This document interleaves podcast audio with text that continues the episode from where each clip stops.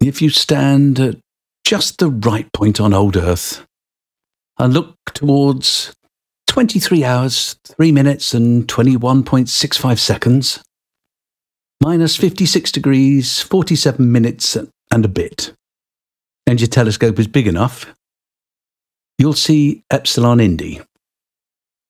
If your telescope is really powerful, you might even be able to see New Africa. Look even closer, and you'll see Mitterand Hollow, a moon with a radius of 684 kilometres whizzing round and round its parent planet. If you have the very latest technology, you can zoom in on just one point on the planet's surface, where there is a giant slab of stone. Carved into that stone is a name from Hutton legend, the name of the custodian of Epsilon Indi on Alvin's behalf, and the date that he was instrumental in helping us win here. And below that date, there is some new text which quite simply reads, "In memory of Commander Thomassen, Hutton legend, friend and companion. May you rest in peace, you glorious man, and wherever your final journey has taken you, may your flight run true, and may you discover new wonders.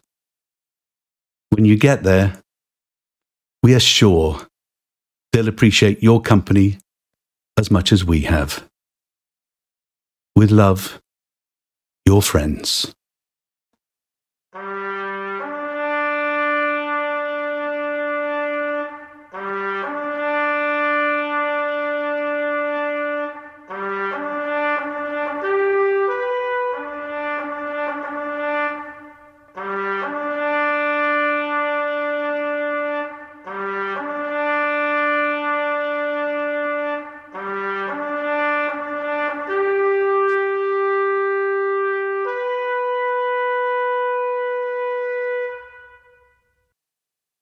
Good evening.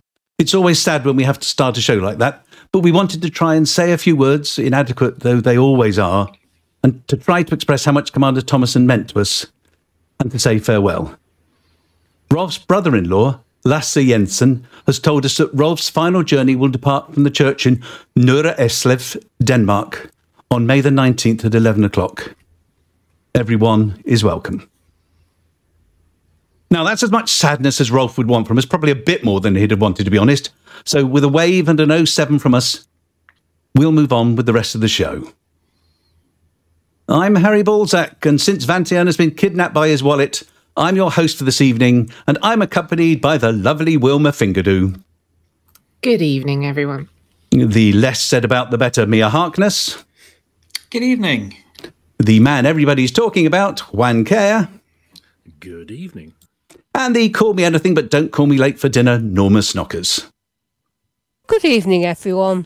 And so, I suppose, it's time for the news. Don't be a dictator. Jubilee, jubilations. Smart socks strive for sentience. The whole hole.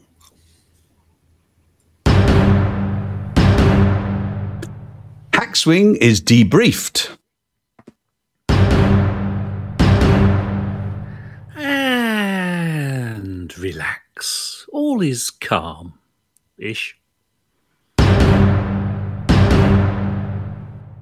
Galactic North, South, East and West. Community events are the best.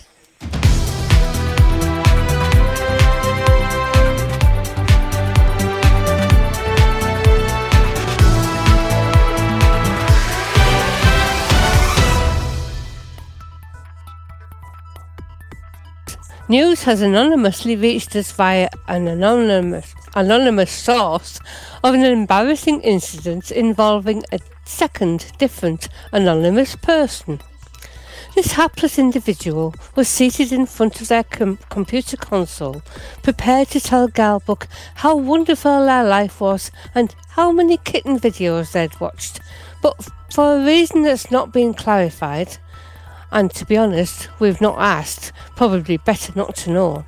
Their hands were occupied, so as they couldn't use their keyboard, they started up the dictation option. Finishing their immediate task, they decided to leave the Galbook post until later and proceeded to watch some entertainment. You can see what's coming here, can't you? Their visual entertainment unit poured out an interesting soundtrack, whilst the dictation software, working silently in the background, did what it does best and transcribed what it heard. If they'd been watching different entertainment, this story might have been a bit different, but equally embarrassing end. The software had pushed out a very dark and foreboding tale. Unbeknownst to our protagonist, and the readers become extremely worried about his well-being. Security forces were dispatched to his quarters, expecting to have a break open the doors and save him from self-harm. But he answered their knock in good spirits, and only then realised what had happened. The moral of the story? If you're going to have background noise when dictating, try pornography rather than EastEnders. Plans are underway to celebrate the Emperor's Platinum Jubilee. Not that he's been on the Imperial throne for 70 years, but it's the anniversary of his ancestor allegedly cornering the market in that silvery precious metal and thus making enough credits to found the dynasty. There will be a public holiday declared at every space station, orbital platform and planet with up to and including a tenuous atmosphere. Games and spectacles have been promised. Presumably the spectacles are to allow you to see the games from the back of the crowd, but details are sketchy at this point. The seldom seen sport of Momus Bog Corgi jumping will be one of the main events. The Bog Corgi is not to be confused with the Momus Bug Corgi, the Momus Bag Corgi, or the Momus Big Corgi, of course. These very close cousins of the infamous Momus Bog Spaniels are every bit as vicious and fearsome, but are not favoured for their use in security work due to their very short legs, which means that ankle protection is all that's needed to neutralise them, unless of course they're very, very angry. They're a favourite of the ruling classes, the result of many generations of selective inbreeding, resulting in tiny appendages, and means that they are only suited for ceremonial activities, a trait shared, of course, by their Bog Corgis. Bog Corgi jumping is a favourite sport of the Emperor, who has been clapping his oh-so-little hands whenever the short-legged beasties fail to clear a jump, and instead savage it to death. Trainers can easily be distinguished by the layers of padding, an intense look of fear on their face as they enter the training grounds. In preparation for the big day, galactic politicians have been busily gathering up all of the scandals they can find as a #A Good Day to Bury Bad News trends on Galtwit. The ragtag band of infantry, led by Sergeant Major Iron Pan Flossie, have been practicing their close order emoting and spinning on the spot. Unfortunately, due to the dwindling numbers of participants, Flossie has had to be reminded on more than one occasion that present arms is not the same as shoot the bugger. Dolphins, belugas and even Type 9s with specially adapted cargo holds have been transporting passengers to the grounds around the Imperial Palace as people are so eager not to miss a single moment of the celebrations. Unscrupulous so-called entrepreneurs have been taking advantage of their lack of preparation by charging double for what might be delicately be termed in-suit-generated bio-waste extraction. When not pooping in their platinum panoply, bored visitors have been spotted trying to climb the palace walls with their Dysonators in hand, hoping to get a sample or at least a glimpse of the flora that is reputed to be grown specifically and solely for the Emperor's pleasure. Make that description what you will. galactic pedants and proofreaders have been drafted in to double-check the spelling for every order of bunting. After all, we don't want another mistake like the jubbly mugs, do we?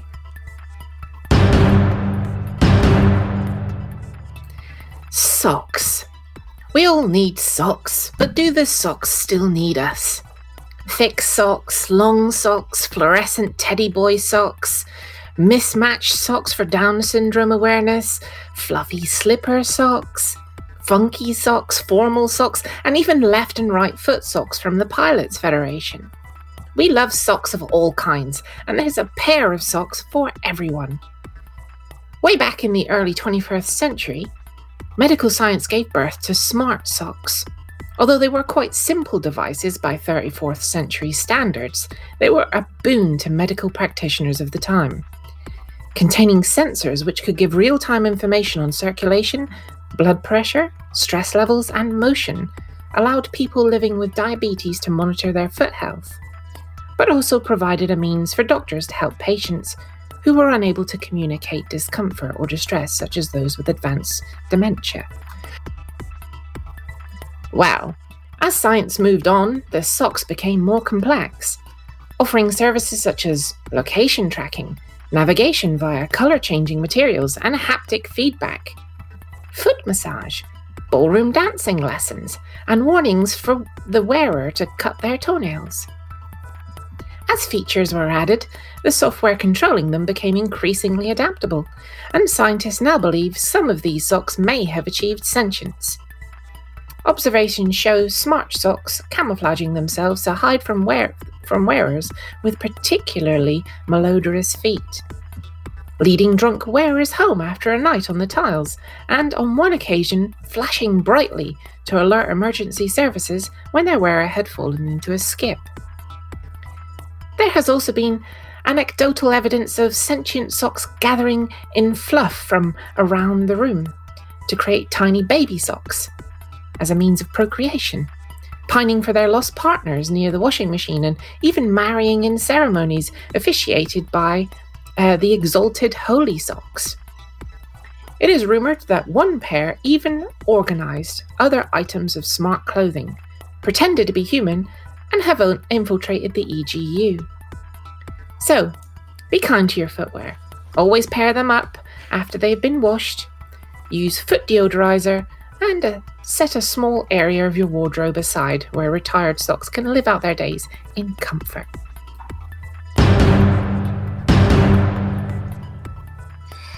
It's easy today, from our comfortable position in the 34th century, to pop out and see the wonders of the galaxy, but spare a thought for our ancestors back in 2022 as they got their first glimpse of the supermassive black hole Sagittarius A star via the Event Horizon Telescope, an international collaboration capturing images of black holes using a virtual Earth-sized telescope, a sort of hollow sea, if you will.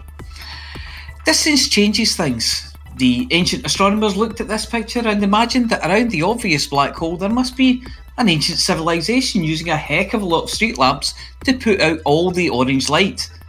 Or perhaps it was a galactic funfair built around the event horizon, which would have the advantage that any rubbish could easily be chucked in the accretion disk, keeping the streets nice and tidy. Maybe it was the galaxy's largest advertisement for ring donuts or a polo mint, long forgotten, diligently collecting fluff in the pocket of an orange anorak. No one could tell, but it was the impetus that mankind needed to increase the push for interstellar travel. Now, over hundreds and thousands of years, ships that were capable of faster than light were invented, and then hyperspace travel, coupled with fuel skips, finally enabled humankind to travel to the centre of the galaxy and see what all the fuss was about. You can travel there right now, but all you'll see is a load of ships bobbing up and down, testing out the lensing effect, complaining that they can't get close enough to be transported to another time or dimension. And why not? After all, they managed it in that documentary, Interstellar. I do not believe it. Incoming encrypted transmission. Decrypting. Decryption complete. Stand by for a message from Haxcom Actual. Okay, Haxwing, it's been an interesting day for anti-Xeno forces. The latest Salvation super weapon has been activated in Didio, Novus, and Sosong, repelling Tharg's forces from all three systems. That takes us down to only two systems with a Thargoid presence. HIP-38225 with a marginal presence, and Pacumon with a moderate presence. Let's focus on kicking Tharg out of HIP-38225, then pivot to do the same in Pacumon. Haxcom restates its position that the technology behind the Salvation weapons needs to be revealed to all. We all need to know the basic science behind these weapons to know whether they are dangerous to human personnel and civilians in systems where they are used. Additionally, we need to know exactly how these weapons affect Thargoids to know whether we are using weapons in a civilized way. While it is critical to defend our space against the incursion of alien aggressors, we also do not wish to provoke our enemies to escalate to use more destructive weapons against us. There are no stations currently on fire, so search and rescue teams should stand by for now. There are 3 damaged stations needing repair supplies: Zanabikov Station in Sosong, Laumar Orbital in Didio, and Isherwood Station in Novus. Look to OperationIda.com for updates on repair supply targets. Let's stay focused and clear out these last 2 systems, and stay alert for any new tactics or weapons Tharg may deploy. Watch out for each other, keep your eyes on the signal sources, and always be ready to defend the mug. Haxcom message complete. Defend the mug. Encrypted transmission complete. As expected, in a week of little news, there hasn't been much going on in Hutton Space over the last few days, except of course for an outbreak of mods, a pirate incursion, a random undirected expansion, and a poor little system grabbing a brief spot of respite before the next assault by the galactic mega-corporation bent upon its demise. More on those stories coming up. Occupying its usual spot at the bottom of the Hutton Systems table is Barnard's Star on 29%. Typically, an election is concluding as yet another war breaks out amongst other factions in their perpetual squabble over the next 4 places. Only the Barnard Star Crimson Society seems to be content with its bus status and last place. Climbing 3 points to 36 this week is Ross 671, where 2 civil wars are tying up a third of the system influence, making any gains marginal until well into next week. Just when it had hauled itself up to 40%, Epsilon Eridani is suffering from another in what appears to be a regular series of outbreaks, slipping it back down to 38%. Ship in meds to any of the 3 stations with large pads and make yourself a tidy fortune in profit. After all, isn't that what pandemics are for? The recent fall in influence in LP 525-39, now barely on 40%, has been exacerbated this week by a pirate attack. If you see them, do not be alarmed by strangely dressed bedreadlock characters stumbling around Atwater Depot inquiring as to, "There's all the rum gone?" These are just the maintenance crew in search of a mid-afternoon livener. There are plenty of rings with res sites, so get out there and make yourself unpopular with the criminal community. AVIC has been quiet this week as Hutton consolidates its position in the low 40s alongside Epsilon Indi. Well done to those truckers who cleared the infrastructure failures in Wolf 359 and PSPF-LF2. At the overachieving end of the Hutton Systems table, we have 5 systems above 60%, 2 of which are over 70, and we are expanding into, well, somewhere. Tune in next week to get an update on Operation Jump to a Dump. Priorities this week are if you want to truck something, clear the outbreak in Epsilon Eridani, boost influence in AVIC and Ross 671, then Barnard's Star next week. If you want to shoot something, clear the pirates out of LP 525-39.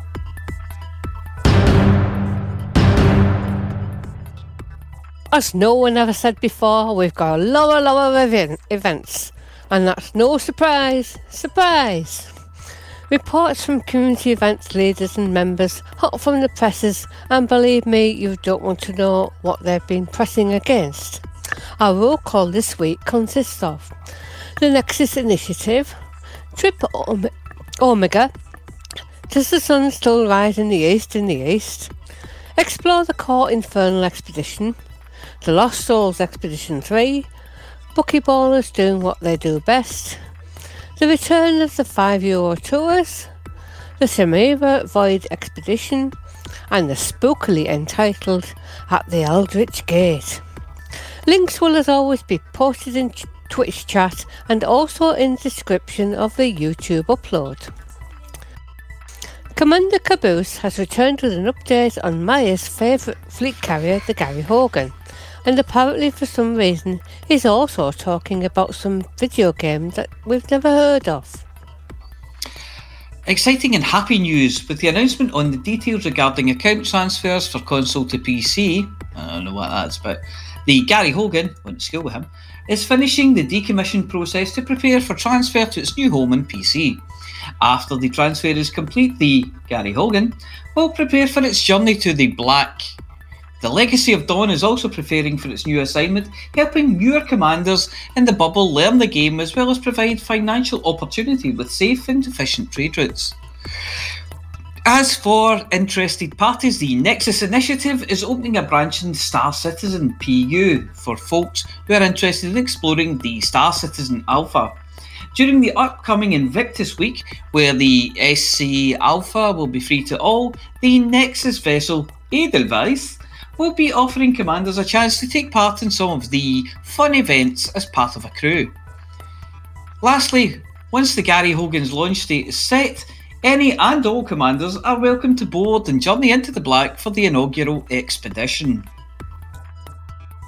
Trip Omega went through its latest phase quicker than Zessel does with his third gin and tonic, and Commander Radium's only just got enough time to tell us about it before he's on to the next one. Titan Contractor's fourth phase of our largest expedition yet has now been completed.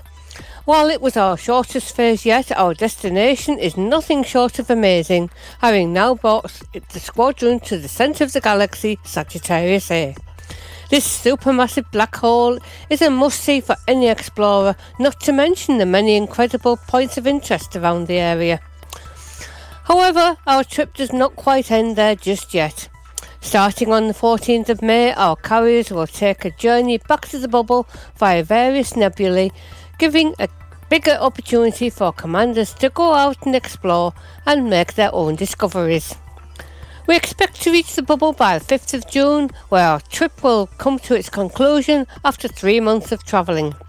Check out our website and Discord for more information below, and follow us on @tcon_feed. for updates. Fly safe. Commander the Presence has returned to bring us up to date with his expedition, and apparently, like all kids, once he's learned a new word, he can't wait to show it off. So here's his news of Does the Sun Still Rise in the East? Week 10. 07 everyone, Commander the Presence here again, 10 weeks into this epic sojourn. It has been another mixed bag this week, and I'll explain why.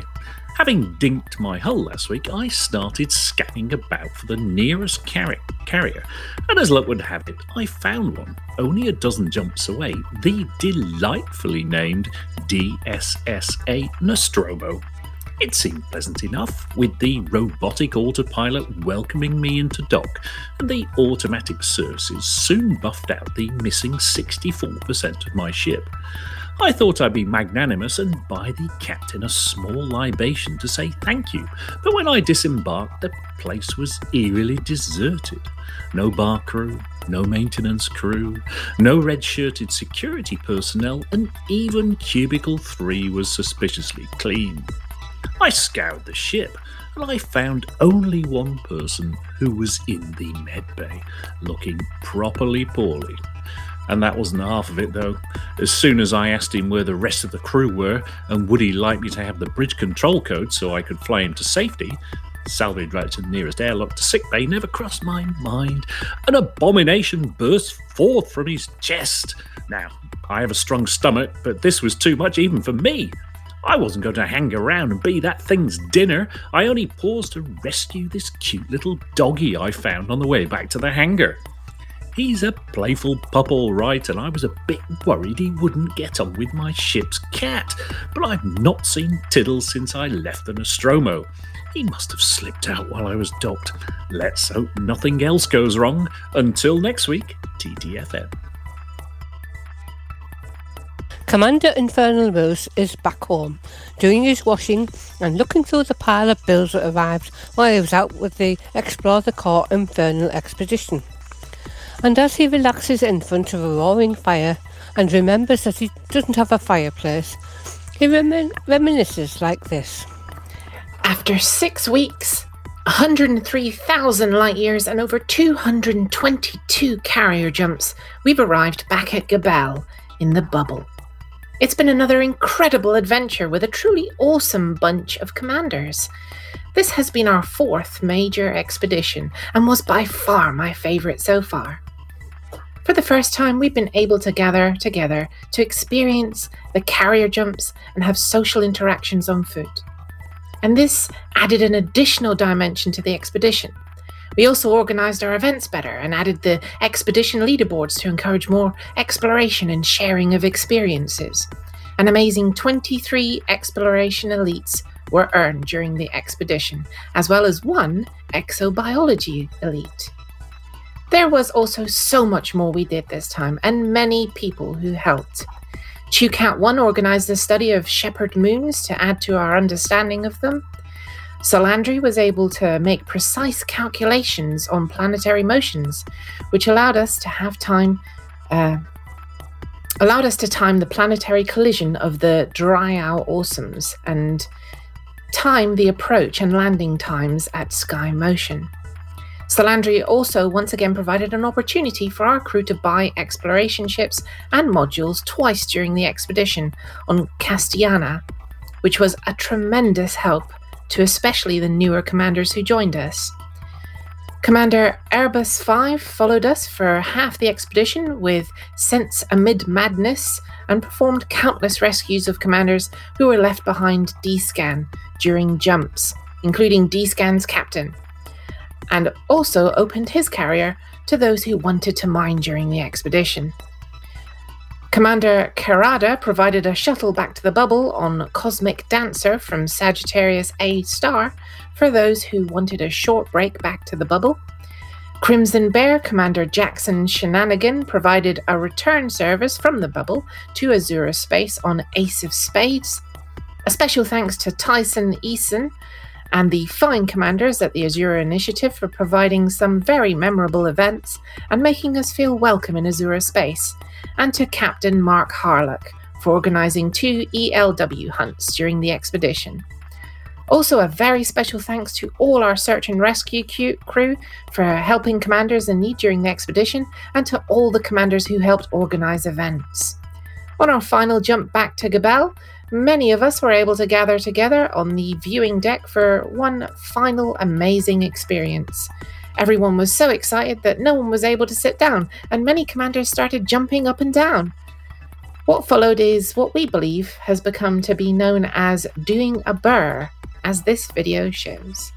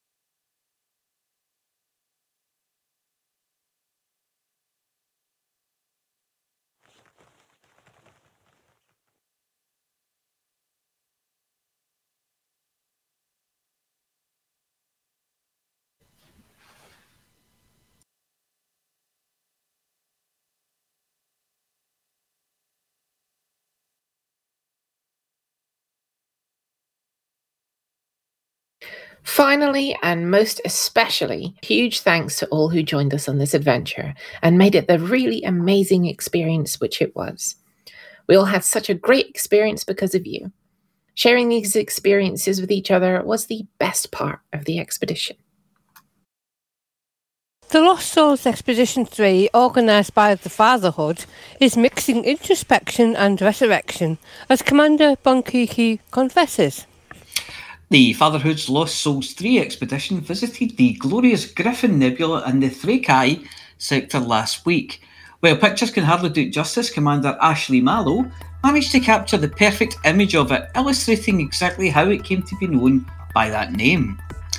Commander Matt Skywalker also had a particularly vivid picture to share with the galaxy, albeit under very different circumstances. Upon visiting the DSSA Inverness, he saw double. The fleet carrier was in the process of switching places with a replacement.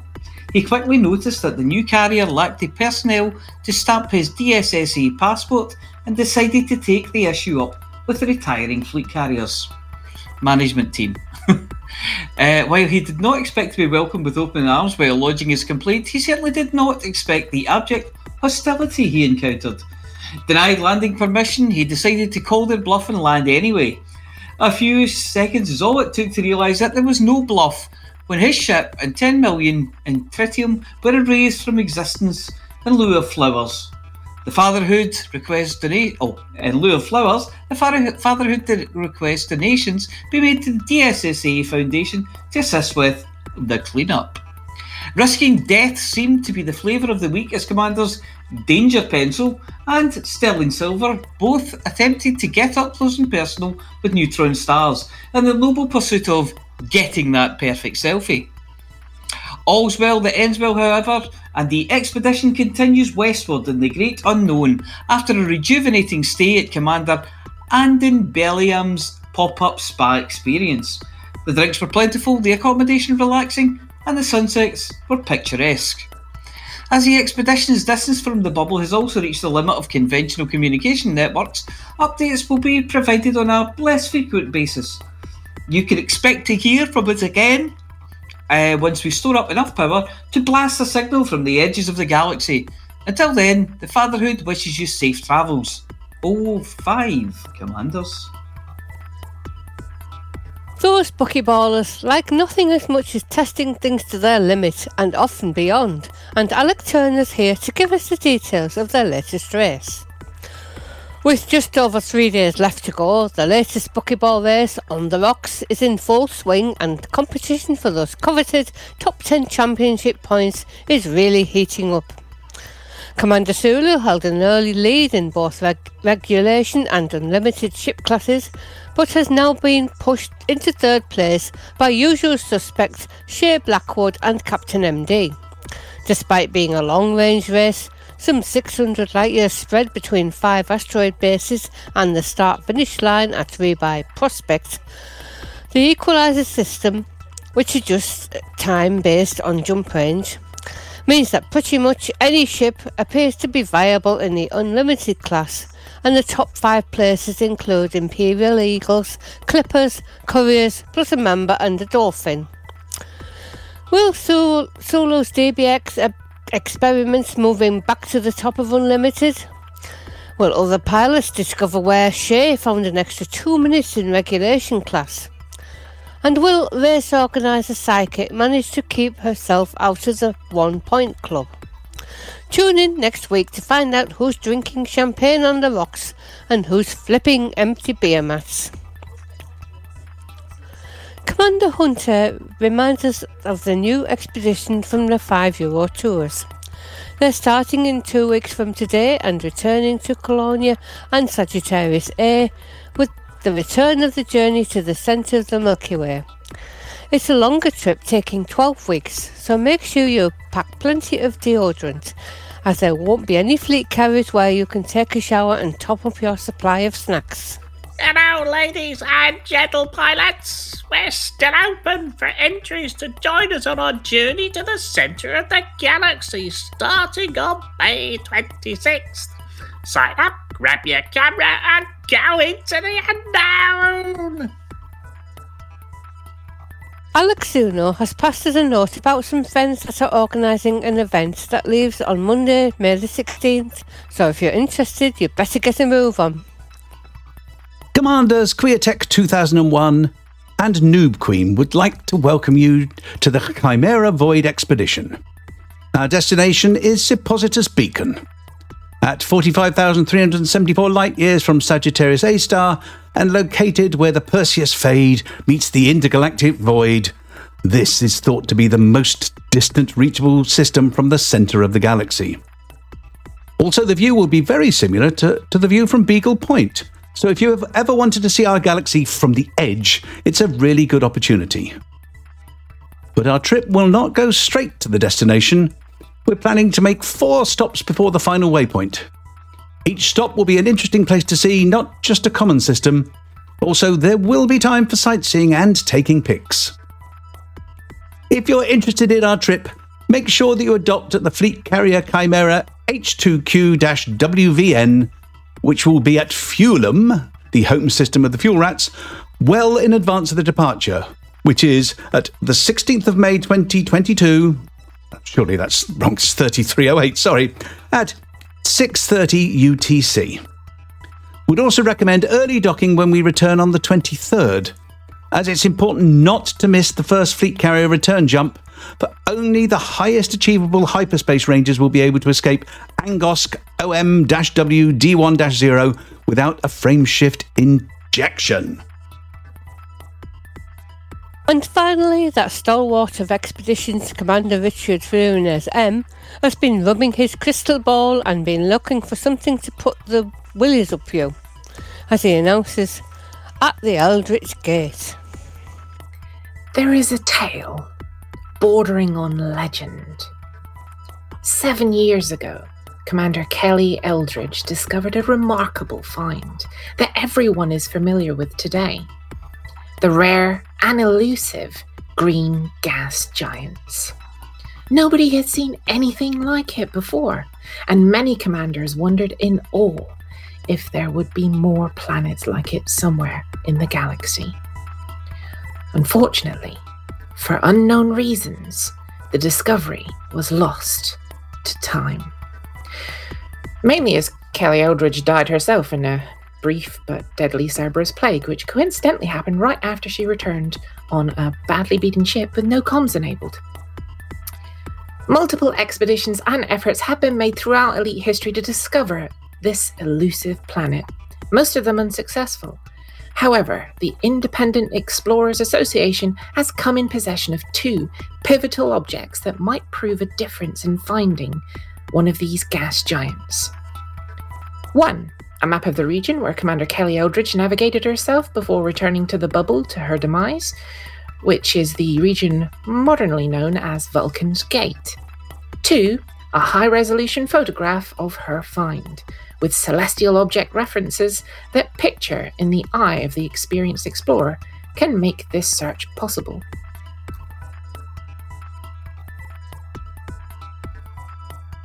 The IEA is inviting groups, squadrons and associations to apply, as every group can bring their fleet carriers and make a home base on a POI map that will be provided. To complete the expedition, simply visit every single one of the POI and take the bus carrier back and check out in the IAEA's designated midpoint POI towards the bubble. The region is based on a map of Commander Kelly Eldridge, so every POI is an excellent point to survey around. If you fancy joining but don't have a group, never fear. You can always explore as an independent as part of the Independent Explorers Association Bulk Force, which represents all explorers without being subjected to a squadron. Just sign up in the roster and you will be part of IEA for this expedition. This expedition starts the 12th of July, so you'll have time to talk to your squadron, your friends, and see if you can submit a team to try to discover their lost world. There are plenty of events for you to get involved in, but if that list isn't long enough and you know of more, then please email itooktpart@huttonorbital.com.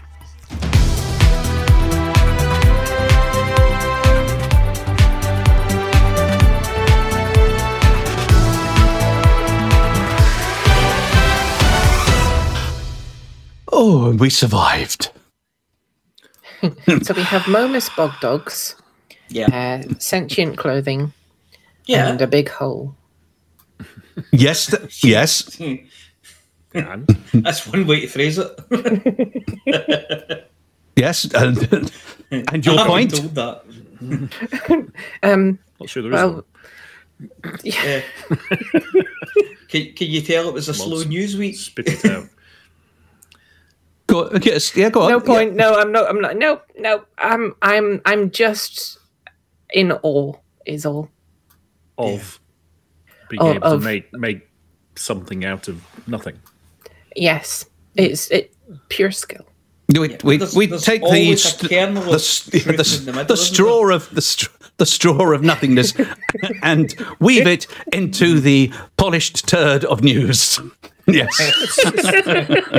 Well, you see, Polish media organisations do. Yes. Yeah. Every day. But yes. Yeah, we could get a job with Fox News or anybody now. Yes, we can make stuff up. Yeah. Yeah. Read this story, mate. What's that about? I don't know. I just made it up. Oh, you're in. Do you think Frontier were onto something last week when they decided to go fortnightly? The night shift. That's every 2 weeks. I'll have explained it every week. Is that because you think they knew there wasn't going to happen anything happening? Yes. Yeah. Exactly. So that's why there's no live stream this week, because they correctly predicted there was going to be no news this week. Well, very little news. Do you think they'll update the look of black holes?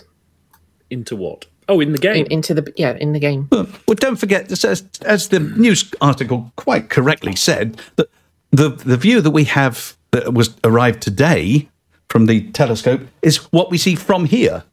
It doesn't show you what it would be like if you were actually nose to tail with it. It didn't arrive today.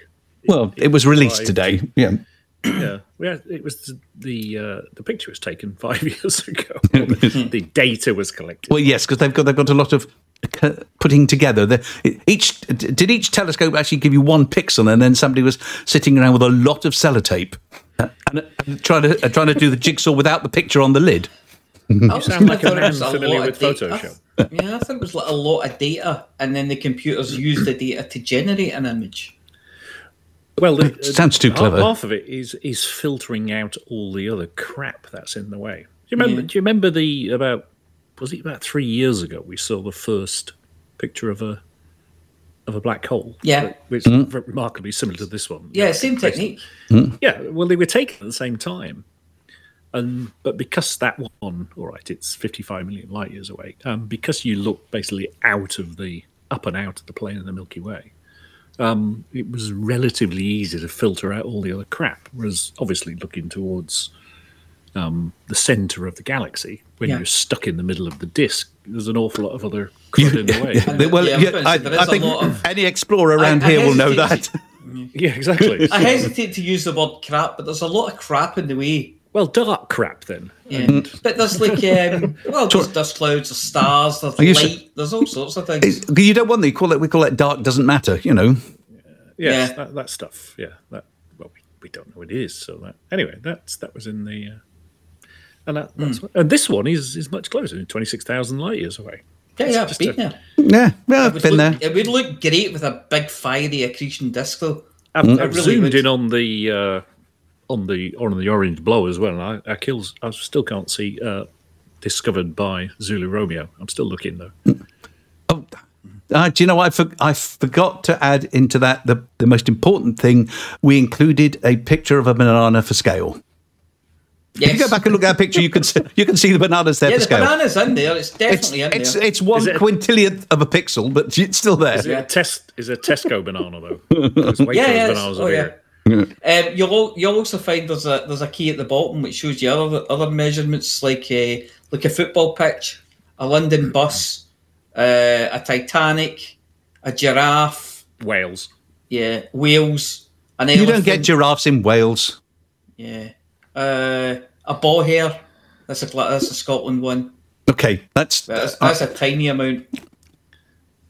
That'll do. So since all we talk about when there's no Frontier livestream, we talk about space, blah blah. Yeah, or the absence of a Frontier livestream. That's the other thing we talk about. Obviously the other bit of space, blah blah, that we normally talk about is the James Webb Space Telescope. Oh yeah, and.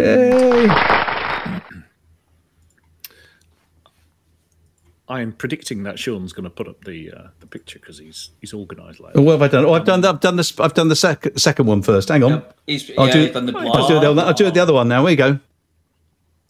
So it kind of demonstrates, or it gives an indication of how much better Webb will be than the stuff we've thrown up before. I think that, that's an image that.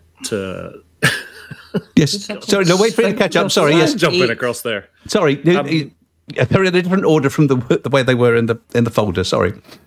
I didn't read the bit of the script where you put it in. It's almost like we tried to plan this. And failed. It's incredible. So WISE, the Wide Infrared Survey.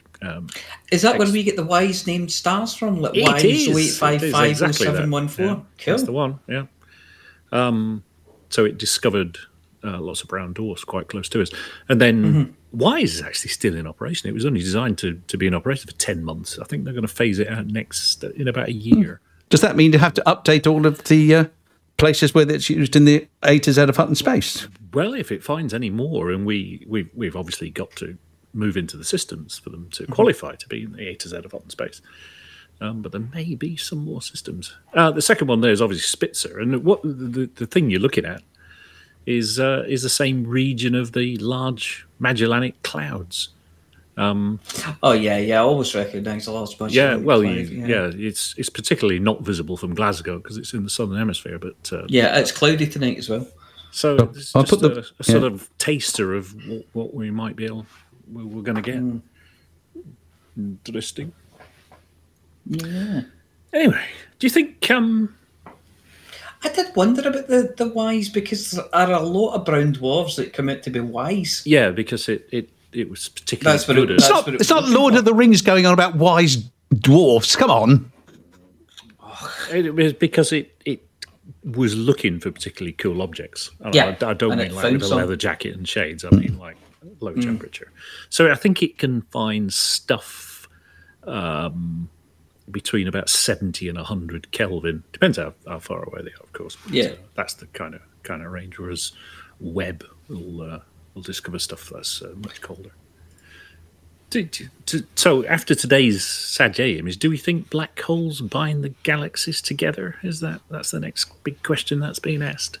Oh, is there a pattern to them? You'd need a very big bit of string to link them together. Yeah. Or duct tape. Because, light force, it has a light side, a dark side, and it binds the universe together. Oh, and fixes everything, yes. Yeah. Cable ties. It might be Velcro. Yeah, Velcro. But you'd have to have the corresponding Velcro. Yeah. Is it like matter and antimatter, that kind of thing? Like male and female Velcro. Mm. Yeah, there's hooks and loops. In space, no one can hear your Velcro tear. And what do you do for a living? Or sex Velcro. Okay, so hooks and loops. Yeah. And someone called one of those male. Which one? I'm curious. Well, yes. Well, I don't know. If anybody did. I just seem to... We used to buy rolls of this stuff for sticking. It was sticky back and then you'd buy it and it was always... You had to buy a roll of hooks and a roll of loops. Well, separately? Yeah, two rolls. They were like big, long rolls. They must have been about 20, 30 metres long, all rolled up. And you would unroll it, cut it to the length you needed, peel the tape off the back, stick it. But it was always called hooks and loops when we had it. See, it's another thing that we have to thank the space programme for. Velcro. And welcome to Hobbycraft Hour. Yes. it's like another episode of Dull Men's Club, isn't it? Yes. But there you go. So yeah, I don't know about male and female. I don't know if they actually call it that. Probably not. I just made that up. Yeah. You sound so chuffed about doing that too. Sorry, we spoiled your thing by asking you questions. I do apologise. And I don't want to break it to you, but you have not invented the idea of male and female. Sorry. Maybe applying it to Velcro, but yes. Sorry, yeah, got me thinking now. They had to do that with the docking system, didn't they? There was some weird docking system. Was it for the International Space Station or the Gemini capsules? Well, neither the United States or the Soviet Union, as it was, wanted to be the female part of the docking system. So they had to make some weird monkey grip thing that they were both male. Yeah, so it turns out they were both male parts, but they managed to fit together quite nicely. Mm. Which is, yeah. Well, one was receiving, presumably. Yes. No one was receiving. Both were doing something else. Mm. Yeah, they just touched latches and it was all over. Yeah. Mm. So there you go. Yes. Space exploration in a nutshell for you. Yes. Well, are we trying to squeeze blood out of this section now, or have we got anything else we can possibly talk about that's even less interesting? You think it's time to call for the safe word? I think we're doing all right. 52 minutes at the end of the banter's not bad. It's not going to be too short. No, but what is this thing about an Ishihara? Well, let's wait. Would you like me to move on? Would you like to that? I wanted to do this for ages now, but it didn't seem fair when Vantian's here because he's at a disadvantage being colourblind. So this is an Ishihara plate. Tell me when you can work out what it is. Says chat. Yeah, says chat. Wait. There it is. Ooh. It's a llama. It's not a llama. Look at those ears and look at the nose. I know what that is. Oh, yeah. Actually, Vantian would be able to see that. You don't know. It's not. And you don't get orange colour blindness, so he would be able to see that and recognise that it is an Peruvian aardvark. Aardvark. Anyway, like my mother used to say, there's none so blind as those who cannot see an aardvark. Aardvark. All of which leads us to Flossie with the CG News.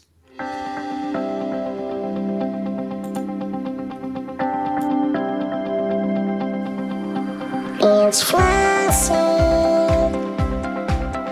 It's Flossie. It's Flossie. It's Flossie. And the community goes.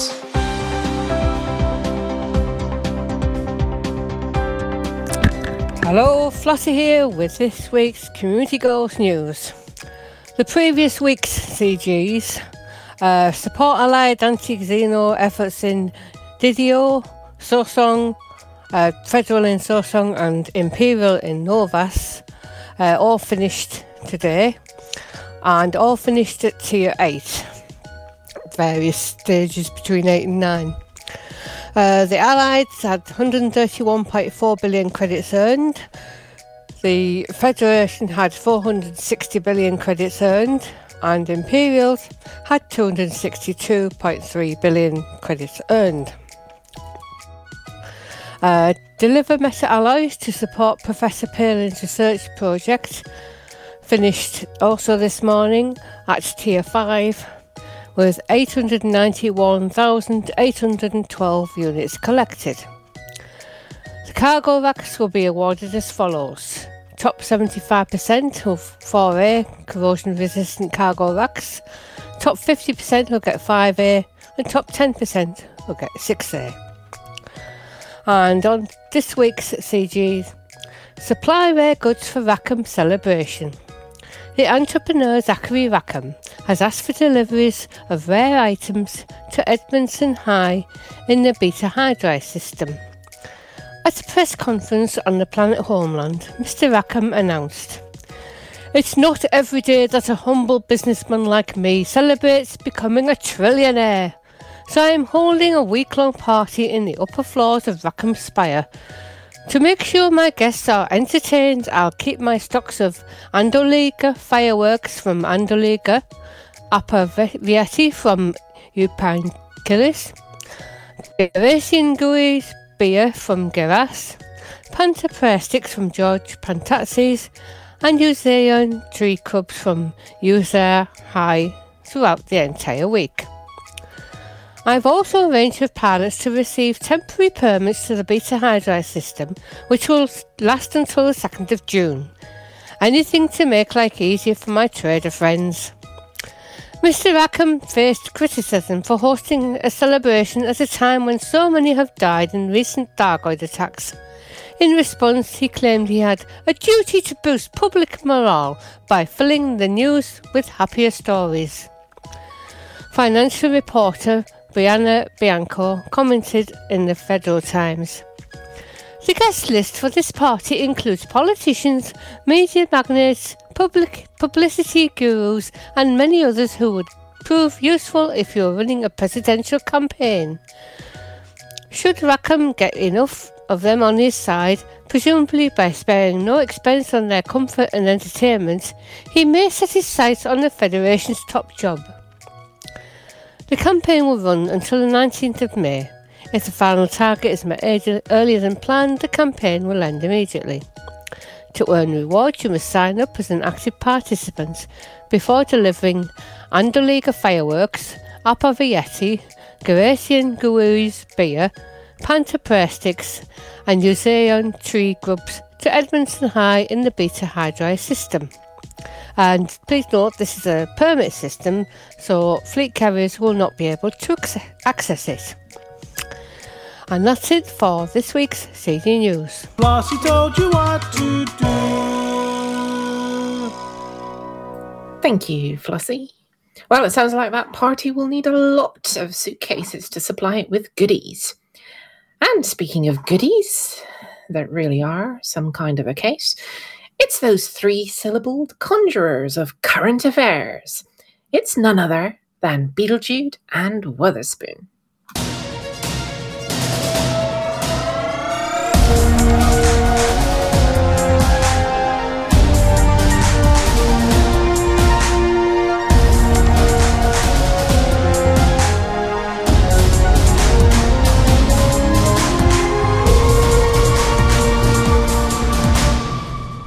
Galnet News Digest, 12th of May 3308. We read the news so you don't have to. In this week's news, Salvation scares off the Thargoids. Professor Palin gathers many meta-alloys. Zach Rackham celebrates becoming a trillionaire. There's trouble brewing in the Pegasi sector. And we have a prediction for a day-long planetary collision happening this weekend.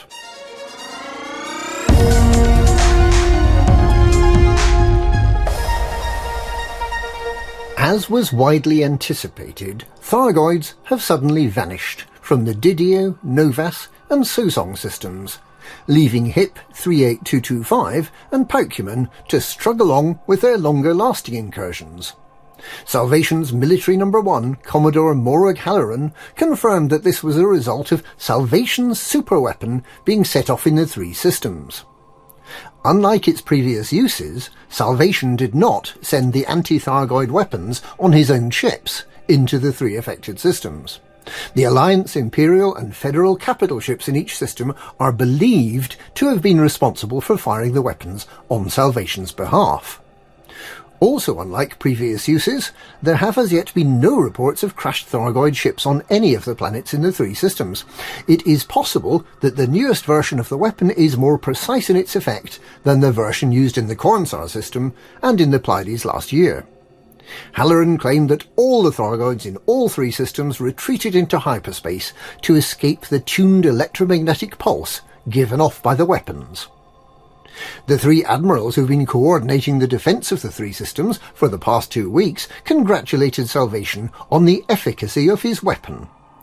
Jade Sanderlin of Vox Galactica assesses that it now seems likely that the three superpowers will rely even more heavily on Salvation's assistance in future, and that Salvation will receive increased levels of funding for research and development of even more devastating weaponry.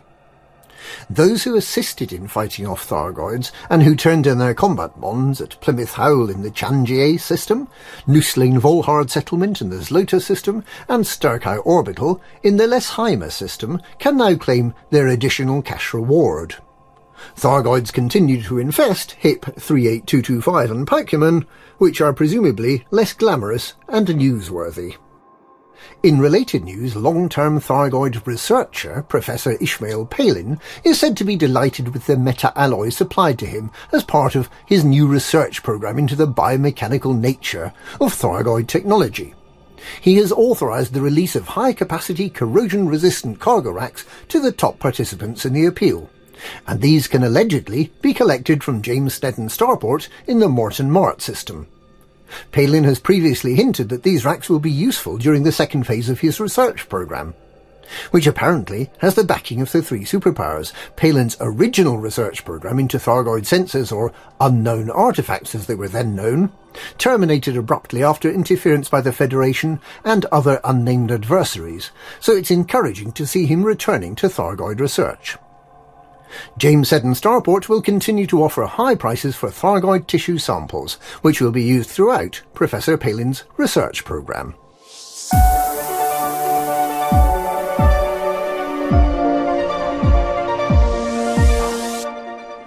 Presidential non-candidate Zachary Rackham has bought Orbis Starport fabricator Cavernous Space Frames. In the process, and somewhat mysteriously, his personal wealth is believed to have passed 1 trillion credits. That's a 1 with a credit sign in front and 12 zeros after it. Quite how this total value can have increased immediately after buying Kavanagh is somewhat mysterious. Perhaps he bought it for well under the market value. The purchase itself was a bit strange. Rackham has been negotiating with the Kavanagh Board of Investors for years and never seemed anywhere close to making the deal. And now, suddenly, they've caved and sold the company out. In line with Rackham's business practice, Cavernous Space Frames will henceforth be known as Rackham Space Frames. CEO Susanna Haynes put a positive spin on the purchase, suggesting that the improved financial stability that an ex-pirate like Rackham can offer may help improve efficiency in the manufacturing process. In celebration of the takeover and of his first trillion credits, Rackham has invited a wide selection of guests from all over the Federation to Beta Hydri to celebrate, in what is expected to be a highly lavish week-long party at the top of his skyscraper, Rackham Spire. Obscenely large quantities of Apavietiae, Geracium Gueus beer, Panta prayer sticks, Uzai and tree grubs, and a league of fireworks are expected to be consumed or set fire to. Independent pilots are invited to supply these rare goods to Edmondson High in Beta Hydri. Rackham has arranged for all those taking part to receive temporary permits to the system to make delivery easier. The Federal Times suggests that, suspicious though the purchase may be, it can only provide Rackham with an immense boost as an undeclared presidential candidate. Rackham's Space Frames, as it is now, has played a huge part in the colonisation of space and will lend a gravitas to the potential candidate should he choose to take on Hudson and Winters and stand to become an independent president in 3309. And with Rackham whining and dining some of the Federation's top politicians, publicists and press barons, he may well be sounding out those who might form the core of his election team.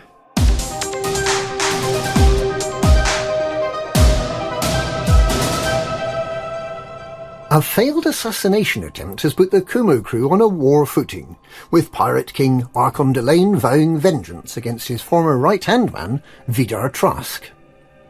Arch-Corsair Trask, a member of the Kumo Council's small, secretive inner circle, has been the behind-the-scenes administrator who's kept the piracy operation running smoothly for many years. Now, it seems, he wants to be in charge and to introduce a more corporate, economically more productive approach to the Kumo systems. In order to introduce this modernised approach, he hired assassins to kill Delane. The Pirate King seems to have escaped by the narrow Margins, with his personal guards holding off Trask's hired assassins just long enough for Delane to escape. A pitched battle is now raging between the sub-factions of the Kumo crew, with the coup attempt struggling to take control of key resources. Many pirate groups and freelancers are believed to be assisting this effort, although Trask has apparently not yet made an appeal to independent pilots to help. Meanwhile, Delane has vowed to put down the rebellion and has described the methods he will use to exact a violent revenge on his one-time most trusted colleague. It is not clear at this stage what part the other two arch-corsairs plan to take in the battle. They are Kay Valentine, once part of the Blue Viper Club Dredger clan, and recently appointed Callan Salamanca, the son of the deceased Gideon Solus Salamanca, who is believed to have died on Delane's orders.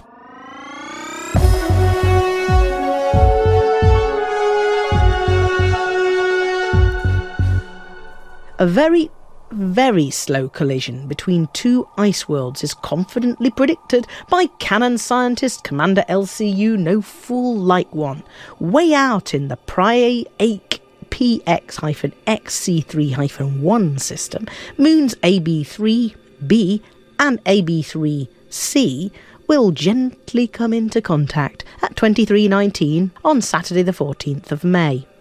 Travelling at only 22 kilometres an hour at impact, the icy bodies are expected to very slowly merge, overlapping nearly 90% during the middle of the encounter.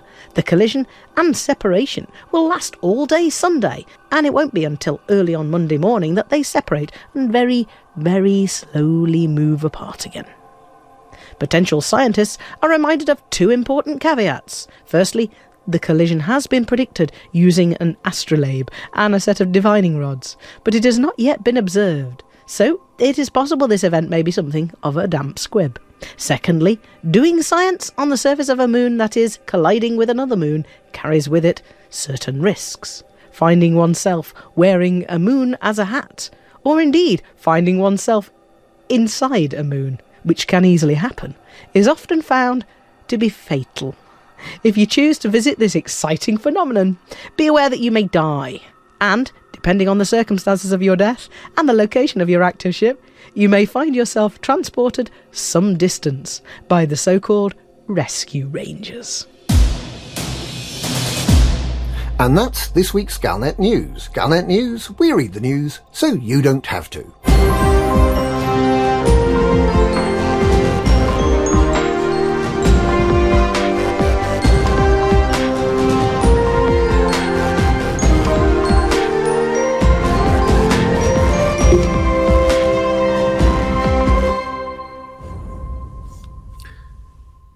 Thank you, Commanders Beetlejude and Wotherspoon, for your cogent digestion and correct pronunciation.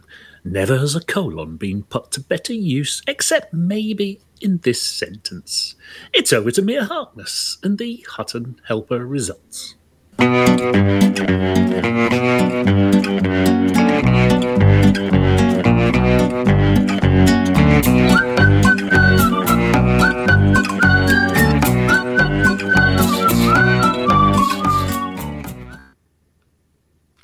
Welcome to the Hutton Helper results. The Hutton Helper results are sponsored by the Hutton Helper, the only third-party resource to come with a free owl replicant.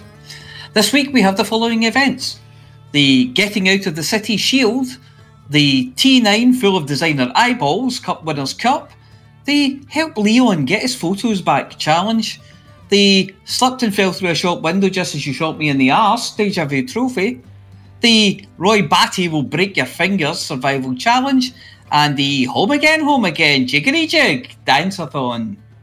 So, take an umbrella for the acid rain, be careful when you buy your Nexus 6s, and if you fail the Void Camp test, you are disqualified, with extreme prejudice. This week's Hutton Helper results are: Zebedian jumped 24,000 light years to come first in distance travelled. Montgomery Python sold 23,000 tonnes of, well, stuff. Top mission runner, Montgomery Python again, with 788 mission points. Alex Zono handed in 1,000,000,001 credits worth of bounties. Lordless with two L's handed in 209 million credits worth of combat bonds and Rogue 23 SOC delivered 10,358 people to more or less where they wanted to go. So that's decals for Lawless with two L's, Rogue 23 SOC, and Eostra, who did something that isn't on the list. Email: I took part at HuttonOrbital.com and arranged to collect your Hutton decal kit, which this week consists of an origami dog, some snake scales, and a bowl of noodles with some lovely insect meat. There were two Hutton runs this week, so we have supplies again. Retired Navy IT1 made their run in 1 hour, 23 minutes and 45 seconds, which puts them in 60th place overall. And Na Ni got there in 2 hours, 24 minutes and 45 seconds for 606th place. Now you might think that's slow, but there are 13 people on the list who were slower, so I wouldn't worry too much about it. Right. I appear to have a little problem. I've lost the end of my Hutton. I've lost the end. Oh no. Seamless. I'm just going to read the end off another one. Hold on a minute. I will be right back. La la la. Somebody sing to them in the meantime, please. Thank you. I don't like it. Something about studio. No, who knows? Make it up. Yeah. Well, there's loads of things out there in the galaxy which need to be shipped, shot, farted at, blown up, looked at sideways, and etc. So, get yourself a copy of the Hutton Helper by going to hot.forthemug.com. And you can download it, or you can install it, or you can just look at it online. And maybe win yourself a decal. So, back to Studio 5.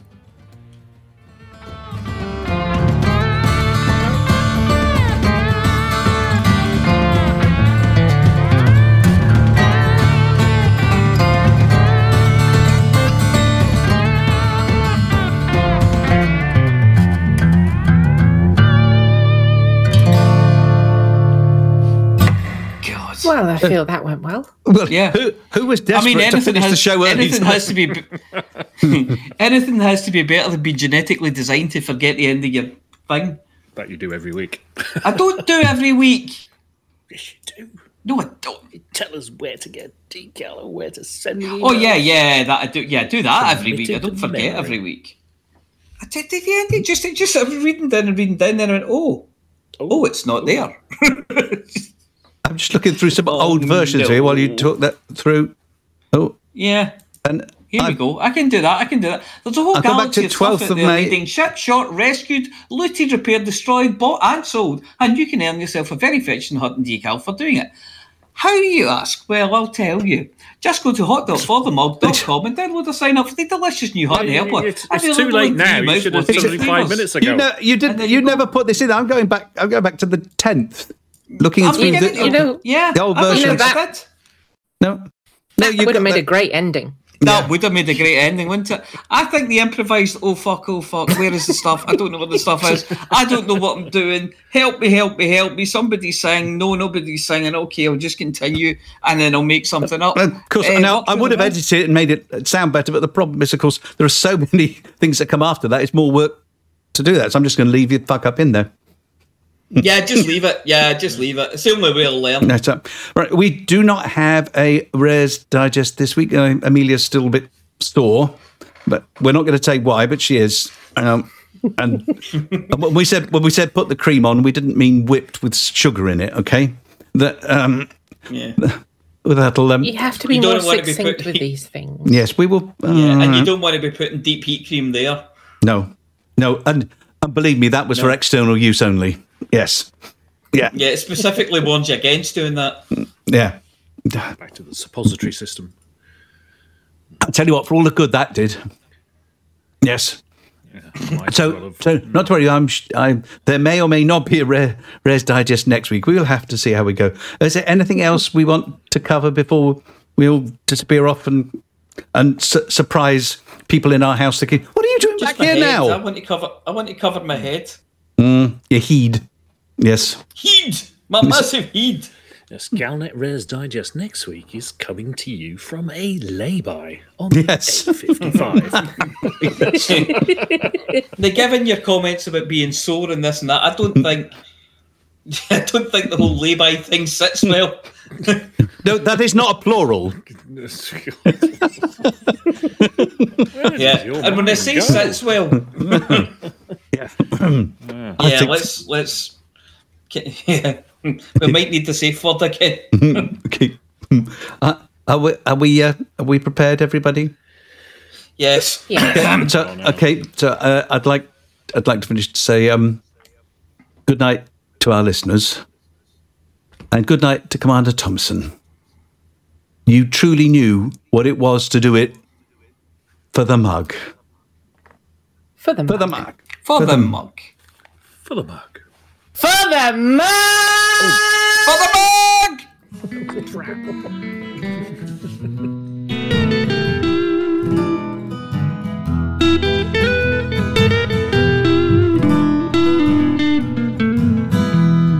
Journey too long, cargo too small. Profit margins never really mattered at all. We're gonna take the cargo where it's needed today. Super cruising all across the Milky Way. We're taking anything, anytime, anyway. Loading all the teen out to the brim with the rest for the more, for the more, for the more, for the more. Yeah, you know just where we're coming from. For the more, for the more, for the more, for the more. Yeah, everybody sing the trucker song.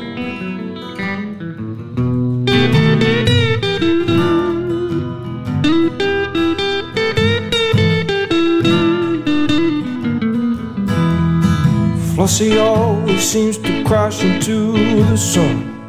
Skibbolized the pilot on the Xbox One. Halving out the free, you know it leads us well.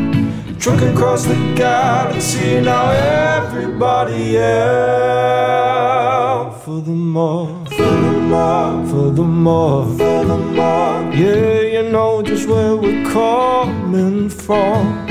For the more, for the more, for the more, for the more. Everybody sing the Hutton Trucker song. For the more, for the more, for the more. You know just where we're coming from. For the more, for the more, for the more, for the more. Everybody sing the trucker song.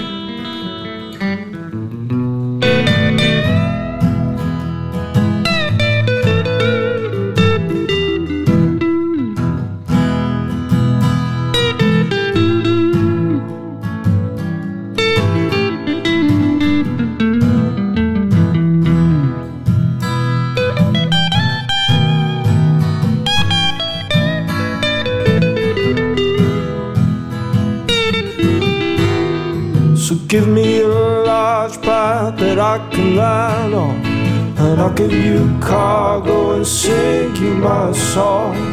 No point 22 light years to go. Cruising to Hutton, oh, oh, oh. 22 long, no cargo too small. The profit margins never really mattered at all. Gonna take the cargo where it's needed today. Super cruising all across the Milky Way.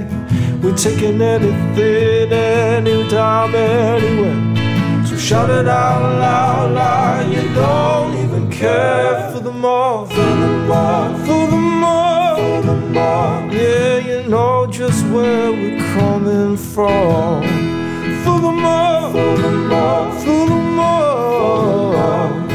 Everybody sing the trucker song. For the more, for the more, for the more. Yeah, you know just where we're coming from. For the more. Everybody sing the Hutton Choker song.